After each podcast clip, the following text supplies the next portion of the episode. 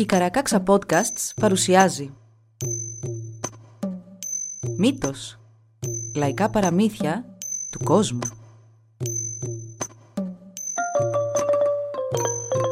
Κάποιες ιστορίες μπορεί για κάποιους να περιλαμβάνουν ευαίσθητο υλικό. Για περισσότερες πληροφορίες για το κάθε επεισόδιο, συμβουλευτείτε τις σημειώσεις του όπου βρήκατε αυτό το podcast.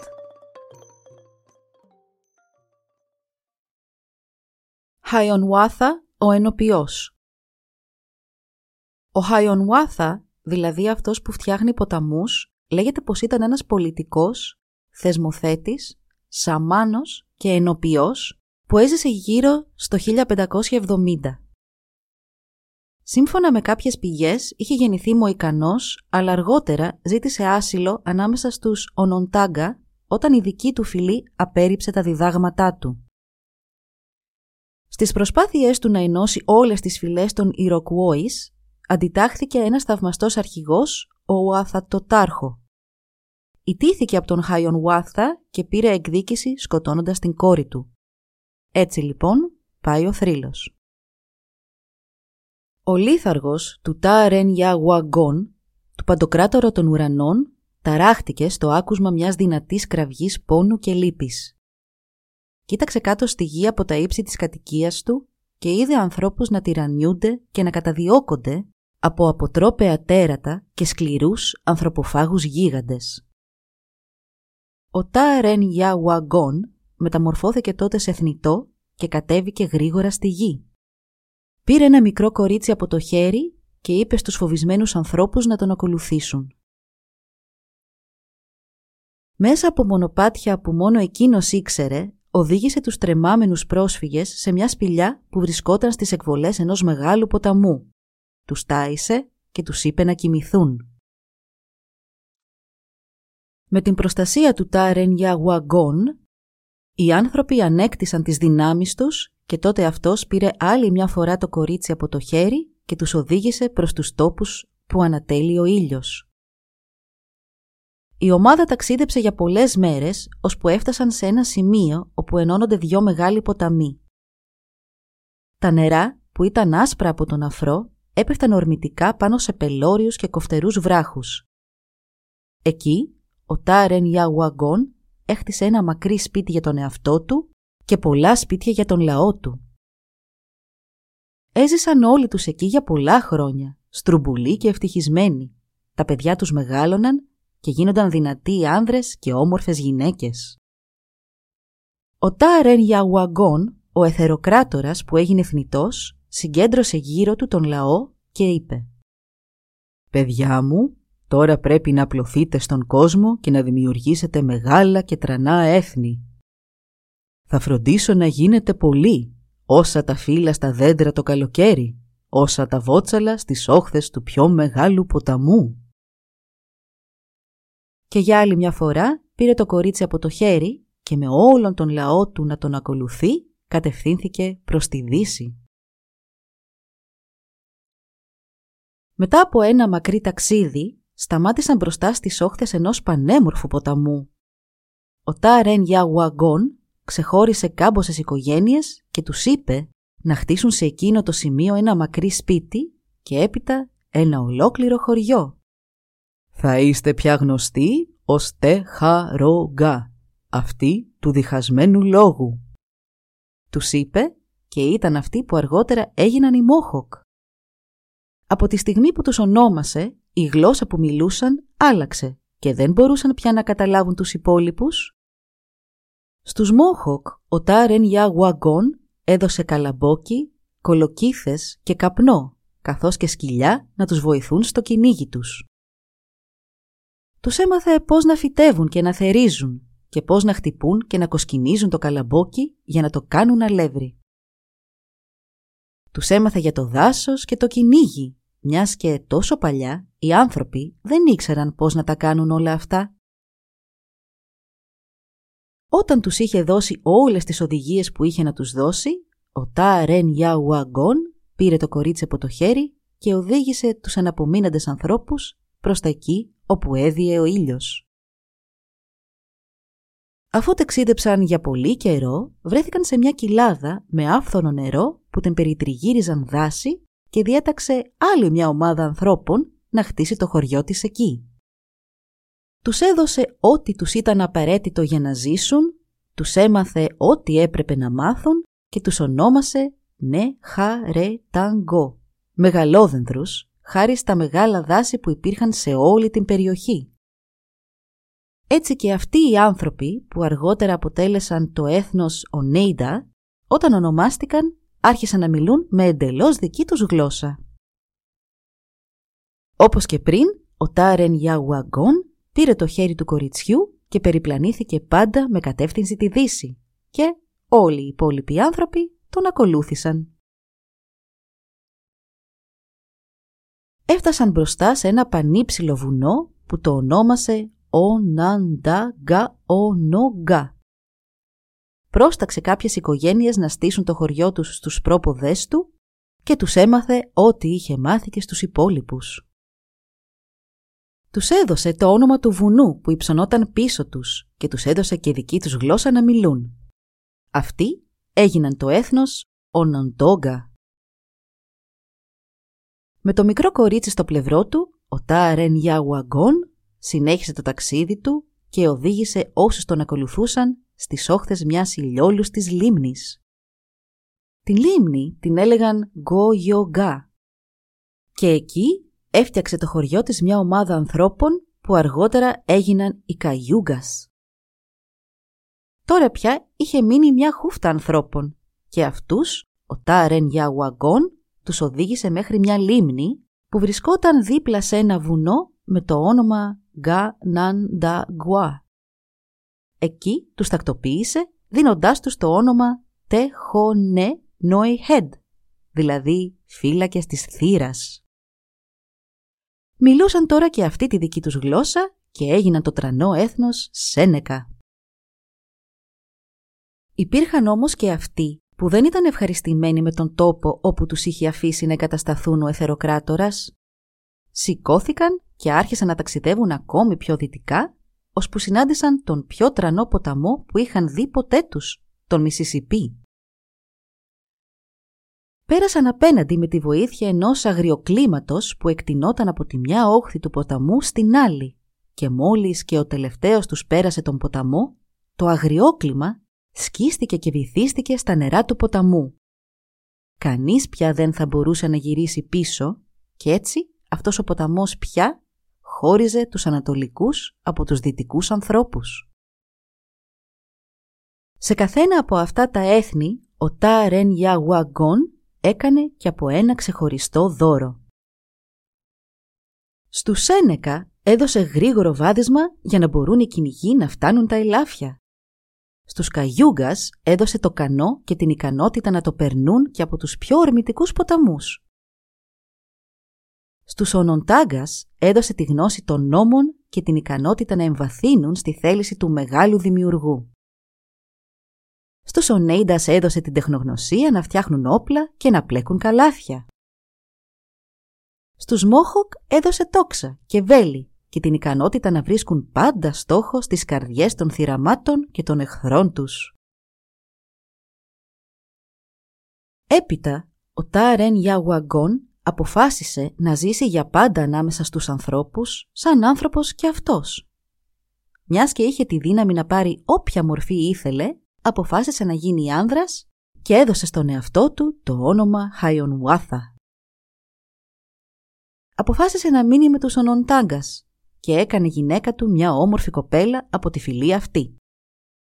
Από την ένωσή τους προέκυψε μια κόρη, η Μνιχάχα, που ξεπέρασε ακόμη και τη μητέρα της σε ομορφιά και δεξιότητες.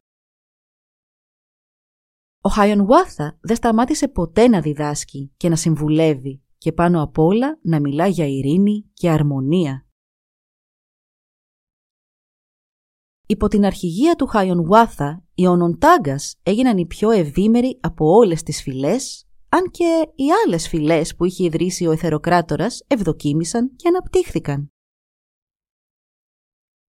Ταξιδεύοντας επάνω σε ένα μαγικό κανό από σημίδα, εκτιφλωτικά λευκό που επέπλεε επάνω από νερά και λιβάδια λες και πετούσε, ο Χαϊονουάθα πήγαινε από έθνος σε έθνος.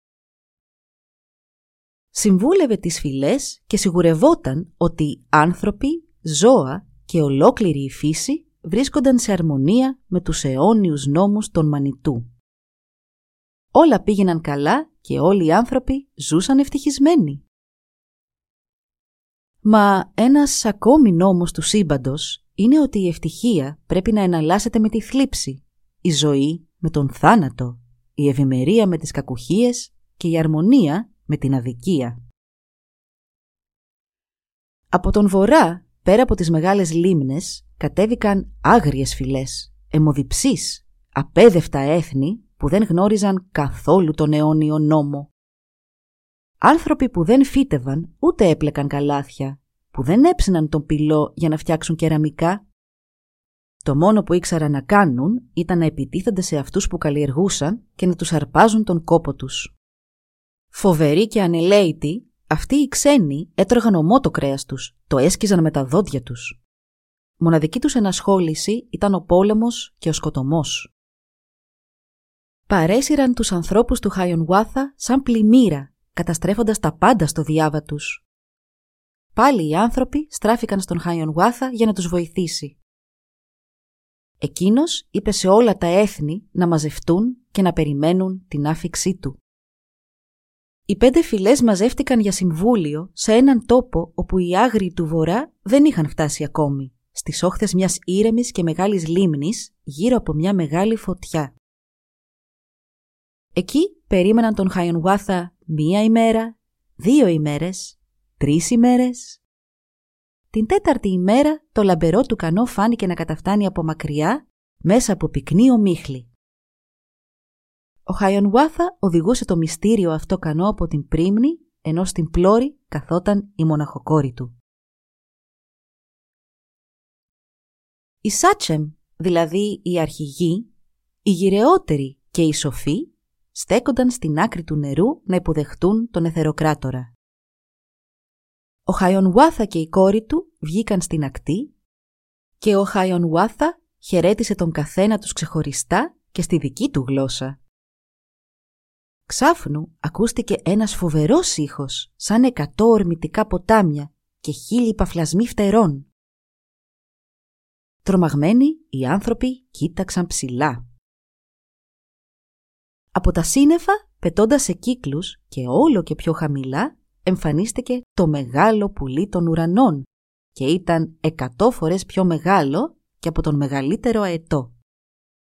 Κάθε φορά που χτυπούσε τα φτερά του, ακούγονταν εκατό βροντές μαζί. Οι άνθρωποι δίλιασαν και μαζεύτηκαν, μα ο Χαϊονουάθα στάθηκε ακλόνητος. Ο εθεροκράτορας ακούμπησε απαλά το κεφάλι της κόρης του ευλογώντας την και τότε εκείνη του είπε «Αντίο πατέρα μου». Το κορίτσι πήγε και έκατσε ανάμεσα στα φτερά του μεγαλόπρεπου πουλιού που άρχισε να ανεβαίνει και να ανεβαίνει προς τα σύννεφα μέχρι που εξαφανίστηκε τελείως στον ουρανό. Οι άνθρωποι έμειναν να κοιτούν με δέος, μα τον Χαϊονγουάθα τον κυρίευσε μια απερίγραπτη λύπη. Κατέρευσε στο έδαφος και κάλυψε τον εαυτό του με το τομάρι ενός πάνθυρα. Για τρεις μέρες καθόταν έτσι χωρίς να πει λέξη και κανείς δεν τολμούσε να τον πλησιάσει. Οι άνθρωποι αναρωτήθηκαν αν είχε θυσιάσει τη μοναχοκόρη τους στα Μανιτού σε αντάλλαγμα για τη λύτρωσή τους. Αλλά ο εθεροκράτορας δεν τους έλεγε λέξη, ούτε για την κόρη του, ούτε για το πουλί που την είχε πάρει μακριά. Αφού θρύνησε τρεις μέρες, ο Χαϊονουάθα σηκώθηκε το πρωί της τέταρτης ημέρας και εξαγνίστηκε στα κρύα καθάρια νερά της λίμνης. Έπειτα ζήτησε από το Συμβούλιο να συγκεντρωθεί και πάλι. Όταν οι Σάτσεμ, οι Γυρεοί και οι Σοφοί είχαν κάτσει σε έναν κύκλο γύρω από τη μεγάλη φωτιά, ο Χαϊονουάθα παρουσιάστηκε μπροστά τους και είπε «Ό,τι έγινε έγινε. Είναι το παρόν και το μέλλον που πρέπει να μας νοιάζουν. Παιδιά μου, ακούστε με καλά, γιατί αυτά είναι τα τελευταία λόγια που θα σας πω. Ο χρόνος μου κοντά σας σχεδόν τελειώνει. Παιδιά μου, ο πόλεμος, ο φόβος και η διχόνοια σας έφεραν από τα χωριά σας γύρω από αυτήν εδώ τη φωτιά. Αντιμέτωποι με έναν κοινό κίνδυνο και ανησυχώντας για τις ζωές των οικογενειών σας, έχετε απομακρυνθεί ο ένας από τον άλλον και η κάθε φυλή σκέφτεται μόνο τον εαυτό της. Θυμηθείτε ότι σας πήρα μια μικρή ομάδα και σας ανέθρεψα, ώστε να γίνετε τα έθνη που είστε σήμερα. Τώρα πρέπει πάλι να ενωθείτε και να δράσετε σαν ένα. Καμία φυλή από μόνη της δεν μπορεί να αντιμετωπίσει τους άγριους εχθρούς μας, που λίγο νοιάζονται για τον αιώνιο νόμο, που μας κατακλείουν όπως οι χειμωνιάτικες καταιγίδες και σκορπίζουν το θάνατο και την καταστροφή παντού. Παιδιά μου, ακούστε καλά. Να θυμάστε πάντα πως είστε αδέρφια, πως η πτώση του ενός σημαίνει την πτώση όλων. Πρέπει να έχετε μία φωτιά, μία πίπα, ένα ρόπαλο πολέμου. Τότε ο Χαϊονουάθα σήμανε στους πέντε φύλακες των πυρών να ενώσουν τις φωτιές τους με τη μεγάλη φωτιά του Συμβουλίου και εκείνοι το έκαναν. Στη συνέχεια, ο εθεροκράτορας έριξε λίγο καπνό στη θράκα της και το γλυκό του άρωμα περικύκλωσε όλους τους σοφούς που κάθονταν γύρω της. «Ο Νοντάγκας είστε φιλοί τρανών πολεμιστών. Η δύναμή σας είναι αυτή του γιγάντιου έλατου, που οι ρίζες του φτάνουν βαθιά και μακριά, έτσι που μπορείτε και αντιστέκεστε και στην πιο μανιασμένη καταιγίδα. Ας είστε εσείς οι προστάτες. Ας είστε εσείς το πρώτο έθνος. Ο Νέιντας είστε γνωστοί για τη σοφία σας. Ας είστε εσείς οι σύμβουλοι των εθνών. Ας είστε εσείς το δεύτερο έθνος. Σένεκα είστε σβέλτοι και καλοί με τα λόγια. Είστε οι καλύτεροι ρήτορες όλων. Ας είστε εσείς οι εκπρόσωποι, το τρίτο έθνος. Καγιούγκας, είστε οι πιο πονηροί. Είστε οι πιο επίδοξοι κατασκευαστές και οι οδηγοί κανό. Ας είστε εσείς οι φύλακες των ποταμών μας. Ας είστε εσείς το τέταρτο έθνος. Μόχοκ, δεν υπάρχουν καλλιεργητές καλαμποκιού και φασολιών σαν και εσάς. Είστε οι καλύτεροι χτίστες σπιτιών. Ας είστε εσείς η τροφή. Οι φυλές σας πρέπει να είναι σαν τα πέντε δάχτυλα του χεριού του πολεμιστή που θα σηκώσει γερά το ρόπαλο του πολέμου. Ενωθείτε και οι εχθροί σας θα υποχωρήσουν μπροστά στη δύναμή σας και θα επιστρέψουν στο βορρά από όπου και ήρθαν. Ας βυθιστούν τα λόγια μου βαθιά στην καρδιά και στο μυαλό σας. Πηγαίνετε τώρα να συζητήσετε και ελάτε αύριο να μου πείτε αν θα ακολουθήσετε ή όχι τη συμβουλή μου. Το επόμενο πρωί, η Σάτσεμ και οι σοφοί των πέντε εθνών πήγαν στον Χαϊονουάθα με την υπόσχεση πως από εκείνη την ημέρα θα ήταν ενωμένοι σαν ένα έθνος. Ο Χαϊονουάθα αγαλίασε. Μάζεψε τα λευκά φτερά που είχε αφήσει πίσω του το μεγάλο πουλί του ουρανού και τα μοίριασε στους αρχηγούς των πέντε εθνών. «Με αυτά τα φτερά», τους είπε, «θα είστε από εδώ και μπρος γνωστοί ως η «Ακο νο σου ναι» η ορουκουόη. Έτσι, με τη βοήθεια του Χαϊονουάθα, του μεγάλου ενοποιού, γεννήθηκε η τρανή ένωση των πέντε εθνών και οι φυλές της κυριάρχησαν στα εδάφη τους από τον μεγάλο ποταμό της Δύσης μέχρι τη μεγάλη θάλασσα της Ανατολής. Οι γυραιοί οικέτεψαν τον Χαϊονουάθα να γίνει ο Σάτσεμ των Ενωμένων Φυλών, μα αυτός τους είπε «Αυτό δυστυχώς δεν μπορεί να γίνει. Πρέπει να σας αφήσω τώρα. Φίλοι και αδέρφια μου, επιλέξτε τις σοφότερες γυναίκες των φυλών σας για να γίνουν οι μελλοντικές μητέρες των φατριών και οι ειρηνοποιοί. Αφήστε τις να μεταμορφώσουν κάθε διαφωνία μεταξύ σας σε φιλία. Ας είναι οι σάτσεμ σας τόσο σοφοί ώστε πάντα να πηγαίνουν σε αυτές για συμβουλές όταν υπάρχουν δυσκολίες. Αυτά είχα να σας πω. Αντίο. Το τελευταίο κομμάτι αυτού του θρύλου χάθηκε όταν καταστράφηκε από λάθος. Απέμεναν μια-δυο γραμμές ακόμη. Παρόλα αυτά, λέγεται πως ο Χαϊονουάθα πέθανε λίγο αργότερα και θαύτηκε στις όχθες εκείνης της λίμνης.